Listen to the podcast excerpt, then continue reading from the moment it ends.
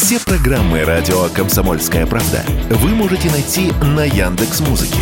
Ищите раздел вашей любимой передачи и подписывайтесь, чтобы не пропустить новый выпуск. Радио КП на Яндекс Музыке. Это удобно, просто и всегда интересно.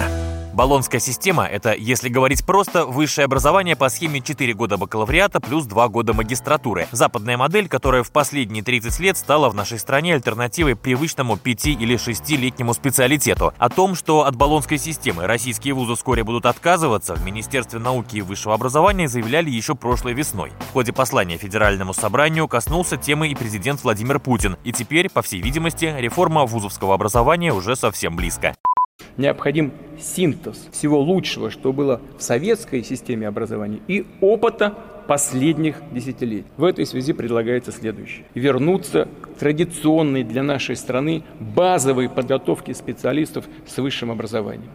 Срок обучения Срок обучения может составить от 4 до 6 лет. При этом даже в рамках одной специальности и одного вуза могут быть предложены программы разные по сроку подготовки в зависимости от конкретной профессии, отрасли и запроса рынка труда. Второе. Если профессия требует дополнительной подготовки, узкой специализации, то в этом случае молодой человек сможет продолжить образование в магистратуре или ординатуре. Третье. В отдельный уровень профессионального образования будет выделена аспирантура задача которой – готовить кадры для научной и преподавательской деятельности. Переход на новую систему должен быть плавным.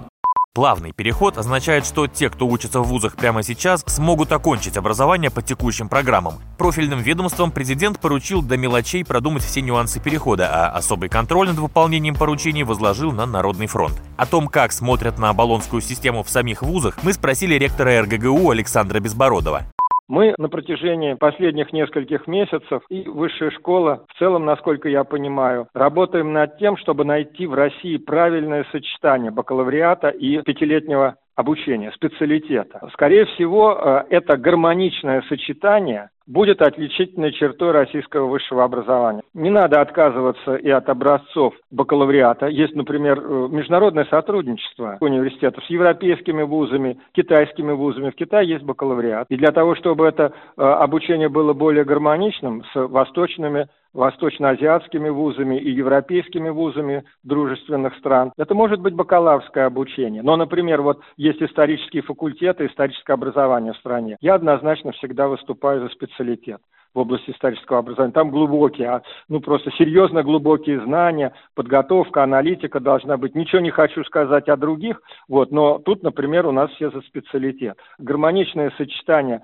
специалитета и бакалавриата, возможно, с преобладанием специалитета, это то, над чем можно задуматься серьезно и развивать эту гармонию дальше. Сейчас система специалитета в нашей стране по-прежнему функционирует в отдельных вузах. При этом страны-участницы баллонской системы рассматривают дипломы специалистов как бакалаврские. Василий Кондрашов, Радио КП.